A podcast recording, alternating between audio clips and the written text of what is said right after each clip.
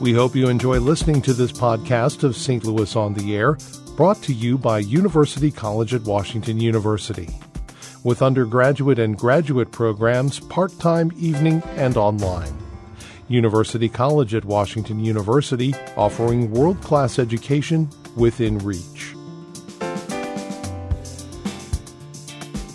Welcome to St. Louis on the Air. I'm Don Marsh. Webster University has distinguished itself in many ways, not only locally but internationally as well. It has campuses all over the world. Webster U's president, Elizabeth Stroble, has just returned from one of them, its campus in Ghana.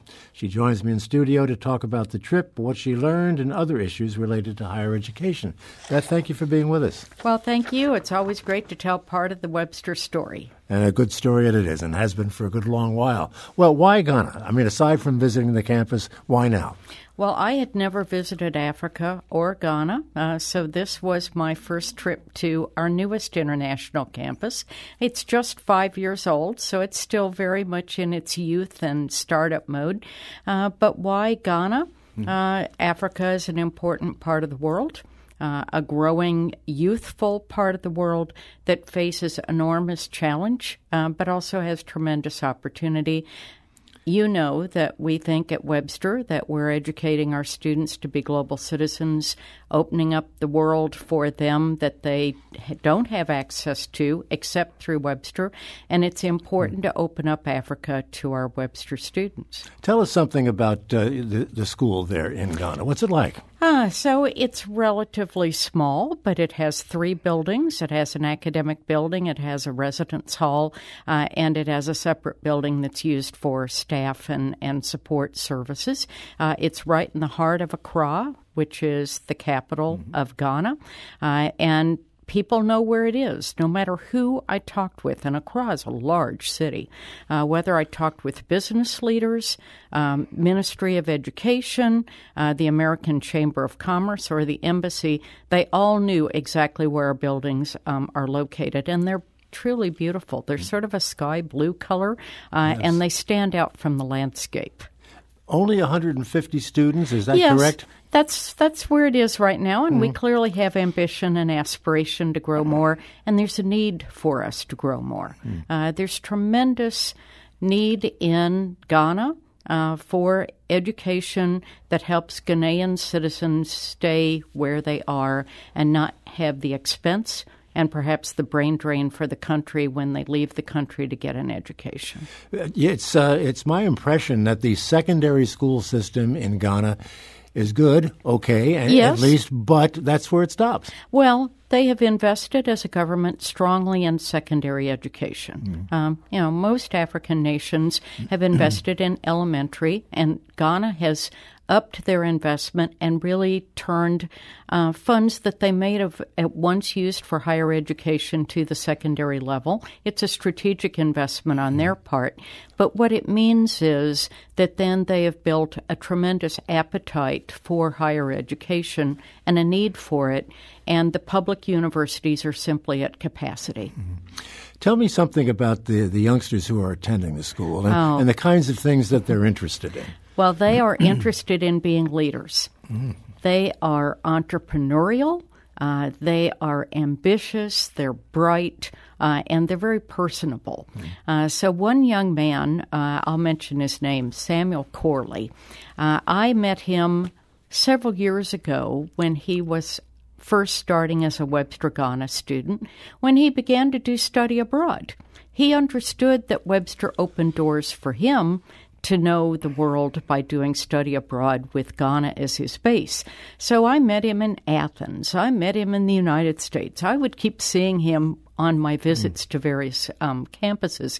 So when I visited the Accra campus this um, November, I was delighted that he joined us for the alumni event because he is a graduate now. He had the opportunity after graduation to take a job in New York City working for Amazon Prime because he's a bright, talented young man. And he chose instead to stay in Ghana because he said, Ghana needs me here and I'm going to build the base of my leadership and my business career right here. Mm-hmm. You know, if you would uh, tell us a little bit about Accra. I think there's a temptation on the part of a lot of people here to think of it's a third world country and it has a third world look, and it's probably always going to be that way. Uh, that is interesting, and, and I will say that I had imperfect understandings of Accra and probably still do. Uh, but certainly there are extremes in Accra. Mm. There are high end luxury hotels. Uh, there are very modern, up to date um, office buildings, uh, and it would look like any major metropolis in many ways. There's a lot of external investment in Accra by many countries, not only the United States. On the other hand, I visited an NGO called Basics International that is serving the local population in an area called Chorkor. And in this part of Ghana, uh, in Accra, uh, there is electricity but no running water. Uh, so the local people are mostly fishermen. Uh, they go out to sea, they bring in fish, uh, they sell them that day, and they go back out and do the same the next day. And this particular NGO is focused on keeping young children in school to make sure that they succeed. Mm. Uh, so there are extremes indeed, um, and there are third world aspects, but it's a growing economy and it's mineral rich. What kind of backgrounds generally do the kids who are attending the uh, the university there come oh. from? Well, they come from nine different countries, uh, oh, so they are. It's most, not all Ghanaian. It's not all Ghanaian. Ah, okay. uh, so it's a recruiting site for West Africa. Uh, and in sub Saharan uh, Africa, there is a growing investment by private education. So in Ghana, we are the only U.S. university to have a bricks and mortar facility where we offer full degrees start to finish. Uh, but among the Ghanaian universities, um, the market share for private universities from various countries is 30%. So this is a growing opportunity for universities to meet the Ghanaian need. What does it cost to attend? Oh, well, what does it cost to attend? I'm not sure that I have that figure in my I, am only asking because that is such an issue in this country. Oh, well, we discount mm-hmm. there. We give scholarships and we have a payment plan. Mm-hmm. Uh, so we have had to bring the scholarship um, level up, and we've had to bring the tuition level down.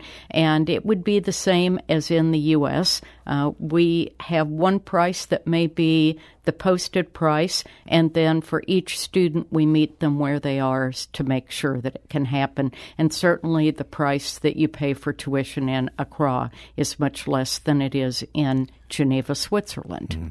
But do you learn anything through a project like this that might help to make college a little more affordable in this country oh, and easier on the students oh, and their parents? Ab- absolutely. you learn that partnerships matter. Uh, partnerships matter in terms of internships and guaranteed employment when people finish. And partnerships matter in that corporate entities are willing to invest in helping to fund people's tuition uh, because they need employees with that skill set. That would be true right here in Webster Groves, and it would be just as true in Accra. Well, is any of this really going on? Here? Yes. Here? Oh, yes, absolutely. Yes. Well, well, tell me more about that vis-a-vis Webster and, and, any of the others you can think of. Okay. Well, I would say that uh, depending on who a student is here, hmm. let's say on Webster Groves, probably 80 some percent of our undergraduates have funding that comes from private scholarship donors. Hmm.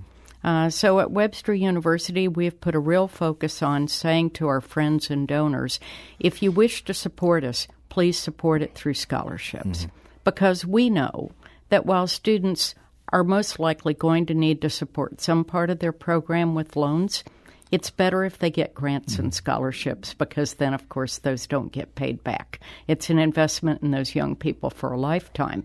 But if we're talking about graduate students, many of their employers help to fund their ongoing education and development, if not in full, at least in mm. part. Is there any kind of an exchange program that uh, you, you work on with regard to kids from this part of the world going to Ghana, for instance, Oh, or we- other places? You have we- many campuses. Oh, we sure do. So, about 20% of our undergraduates currently do study abroad for a semester. Uh, and we've started coming up with what we call short term study abroad. So, you maybe go to Ghana just during fall break. Or just during the holiday break, or just during spring break, so that it works in your class schedule, it's more affordable, and you get a focused 10 days or two weeks there, and the rest of the course is taught online or where your current course is. So we have students from Ghana coming here. We have students from Ghana going to our campuses in Europe. And we have students from here going to Ghana and to our other places. It's part of being educated uh, in the global economy. Why is this so important? There is nothing more informative about understanding yourself than immersing yourself among people, geography, climate, politics that aren't your own. You just learn so much about your own values and principles and biases and shortcomings, and it opens up your mm-hmm. curiosity about the world and it helps you make a difference in making the world a better place. How diverse is the campus here in Webster Groves? How diverse is the campus here? About half of our students are um, minority uh, reporting, uh, and that might mean African American. It could also include Hispanic and Asian. Uh, and certainly, we host um, probably several hundred um, international students in any given year, depending upon um, kind of desire and what's happening in visa regulations. How did uh, the institution become involved so heavily in international education? Well, I can give you just some defining moments. All right, great. We were founded in 1915. In 1919, we hosted our first two students from France who were sent here by the French government in the post um, World War relief effort. By the 1930s, we had our first formal exchange programs of faculty and staff going back and forth to various European locations. Mm-hmm. But it was really 1978 that was the big defining moment. That's when we founded the campus in Geneva, Switzerland. Mm-hmm. So we're celebrating 40 years of having bricks and mortar facilities in another European location where students get full degrees. that was visionary on someone's part. It certainly was, and that was certainly just the beginning, and we're proud to be in Europe, Asia, and now Africa. It's uh, it's just ama- how many campuses do you have overseas? I would say about 14, uh, and some of them qualify in the language of full campus, and some of them are, are more, um, you know, sort of startups and sites. Are they all autonomous? Are- you uh, administrating those campuses from Webster Groves? It's instance? all it's all part of Webster University. I'm the president of um, all of those campuses and locations. We operate with one catalog, uh, one approved curriculum, uh, and that means that any student that starts anywhere can finish somewhere else, and the curriculum's entirely portable. So the curriculum in- Ghana is exactly the same as it is here It in Webster Groves? absolutely is. So we're accredited in Ghana by the Higher Learning Commission. It's American accredited, but it's also approved and accredited by the Ghanaian government. So people who graduate from Webster, Ghana are going to be well recognized with a Ghanaian approved credential as well as a U.S. How closely do you think the uh, Ghanaian government is looking at what's going on on that campus with regard to its own future expansion and education? Oh, they seek our success. As I met with the Minister for Tertiary Education in Ghana, he had very good advice for us about what future programs we might offer because his desire is for more Ghanaians to get a college education. And if we can meet that local um, capacity and need, um, he seemed to be quite interested. And he, as well as many other educated Ghanaians, have done some of their degree work in the United States, so they value the U.S. perspective. So you think, as a result of your visit to Ghana and other places, that you're going to change the process at all? I think that what we will do, and I understood when we founded Webster Ghana why it was important to be in Africa. Mm-hmm. I understand it with much more depth now. And I have a passion and a commitment for strengthening Webster Ghana and increasing its connection to the rest of Webster. And what do you do to encourage students from other countries, not necessarily from your other campuses, but from other countries, to come to, to Webster? So I think that it's partly um, advertising and marketing, of course.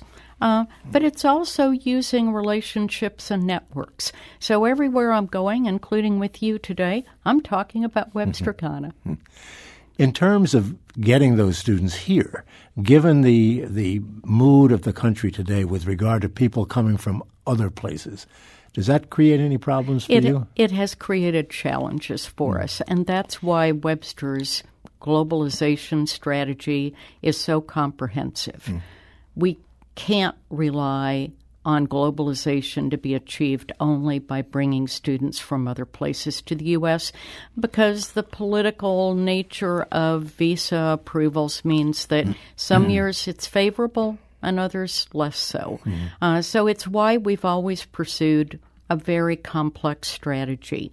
Um, global elements in the curriculum, globally diverse faculty and staff, global presence in many locations. Uh, so we really see it as trying to build the relationships mo- both ways, not only people coming here. What kinds of visas do, do the foreign students have to have, and, and how long are they good for? Well, you know, that's a detail that I'm glad I am not in charge of. But, uh, you know, there are certainly student visas that can be renewed for the period of study, uh, and they can also gain, when they come to the U.S., some opportunity to do some practical training after the close of the degree. Uh, to get an internship and, and maybe a foothold in a career. But uh, these have been challenged over the last few years for every U.S. university. Challenge seems to be a, an operative word these days in, in higher education. Let's talk a little bit about what is going on. What do you see as the, the biggest challenges facing your, your business today? The biggest challenge facing our business these days is making it accessible and affordable and assuring that the students you admit are successful and graduate. Uh, because certainly many institutions uh, are quite welcoming to a diverse population. Graduating them, supporting them, building their success on into their careers is as much a part of being a successful institution as the point of welcome and access. You know, um, it, it is expensive Needless to say, I think if I'm correct on this, it's still correct that the amount of debt being carried by students is greater than all auto loans, auto loan debts combined, and all credit card debt. Is there any way that you can see to change this? We talked about the partnerships before, and I understand mm-hmm. that. Mm-hmm. But there are politicians out there who are saying that higher education should be free. I mean, is that ever going to happen? well, you know, I do think that it is an interesting um, conversation that we've had over the last few political campaigns about uh, mm-hmm. whether higher ed should be uh, seen as a, a, public good or a private good. Uh, I clearly still think that it's the best investment uh, that the country and families can make, uh, but we have to be realistic about that. Uh, so we have certainly moderated um, the kinds of traditional increases that would be made year to year in the tuition. Uh, we know there is a price point beyond which families can't afford us.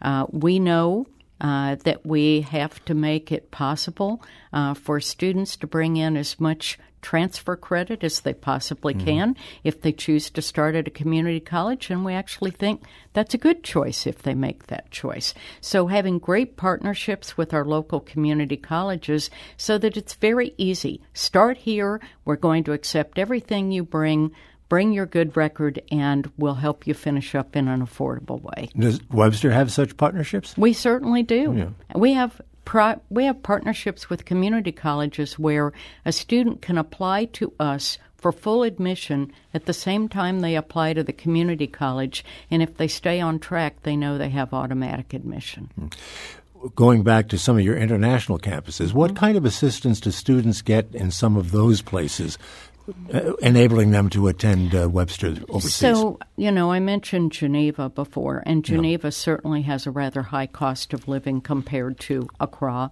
or even um, Cha-am, Thailand, another one of our locations. Uh, so, Geneva has uh, found local donors who have provided scholarships uh, to help scholarship their students.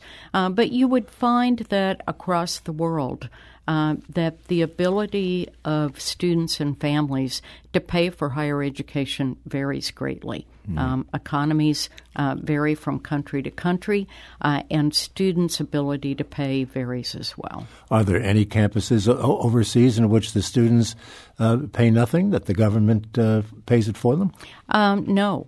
Um, mm. in the public universities in Europe, um, the education is paid for by the government. Mm. But because we're private, we charge tuition, and tuition is paid for by the individual. Why is it so expensive in this country? There are probably a variety of explanations. Uh, I think that most people who have looked at this would tell you that uh, doing education well um, with highly qualified faculty, um, the kinds of up to date facilities that need to be provided uh, is a labor expensive and labor intensive operation. Um, it could be done cheaper, but it won't be done as well. What kind of shape is uh, is is Webster in? Well, Webster is weathering the kinds of market challenges that everyone else is, uh, but we're doing quite well, thank you. We're raising money for scholarships. Our endowment's growing.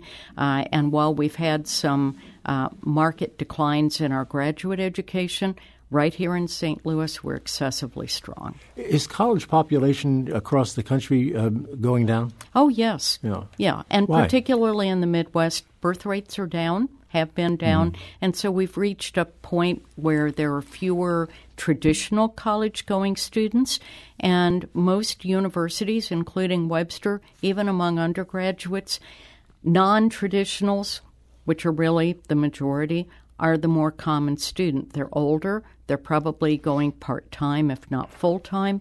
They may have families of their own, they're working jobs, uh, so that population of 18 and 19 year olds that we tended to think of as being in the dorms and mm. being the majority of college age um, students, uh, those days are, are not necessarily here mm. anymore. There, there, seems to be a fairly strong effort uh, in, in other parts of the country and here too to unionize faculty. Is that something that you're hmm. dealing with? That's typically happening um, in public universities mm. much more so than in privates. Uh, but you're absolutely right. Um, the labor movement uh, has taken a direction into more what we would think of as professional lines of work, uh, where once it was stronger in, in traditional kind of manufacturing work. Mm. What kind of uh, balance do you have between uh, full professors and adjunct professors at Webster? We've always had a very large percentage of adjunct professors since we started serving working adults with um, graduate degrees. Uh, so in the 80s and 90s, when we started offering master's degrees that you could do in the evening, you could do part time and keep your, your day job, uh, we started hiring many more practitioners and practitioners tend to be people who are adjuncts. so, depending on the program, uh, and whether you're an undergraduate or a graduate, it wouldn't be surprising that adjunct faculty who are you know, fine and qualified people. Mm-hmm. My husband is one, by the way. Uh, well, that proves are, it right there, right? are are part of the teaching force and and and part of how we meet students' needs with theory and practice. One final question: How do you compete with the other institutions of higher learning in this community? well, so as you can imagine, people that are looking at colleges look at a variety of us. They look at the publics, they look at the privates, and what we know about their choices are, of course, price is always part of the equation, and it should be. Hmm. But they look at how likely am I to graduate? How likely am I to get a great job at the end of all this? And who are the faculty I'll work most closely with? And oh, by the way, if I care about the world, do I get to do study abroad? And Webster pays your plane ticket to get you overseas to one of our campuses. Well, there is an incentive. I want to thank you so much, Beth Stroble, for being with us. Continue good luck and success at uh, Webster University here and abroad. Thank you so much. It's been great talking to you. This is St. Louis on the Air on St. Louis Public Radio, 90.7 KWMU.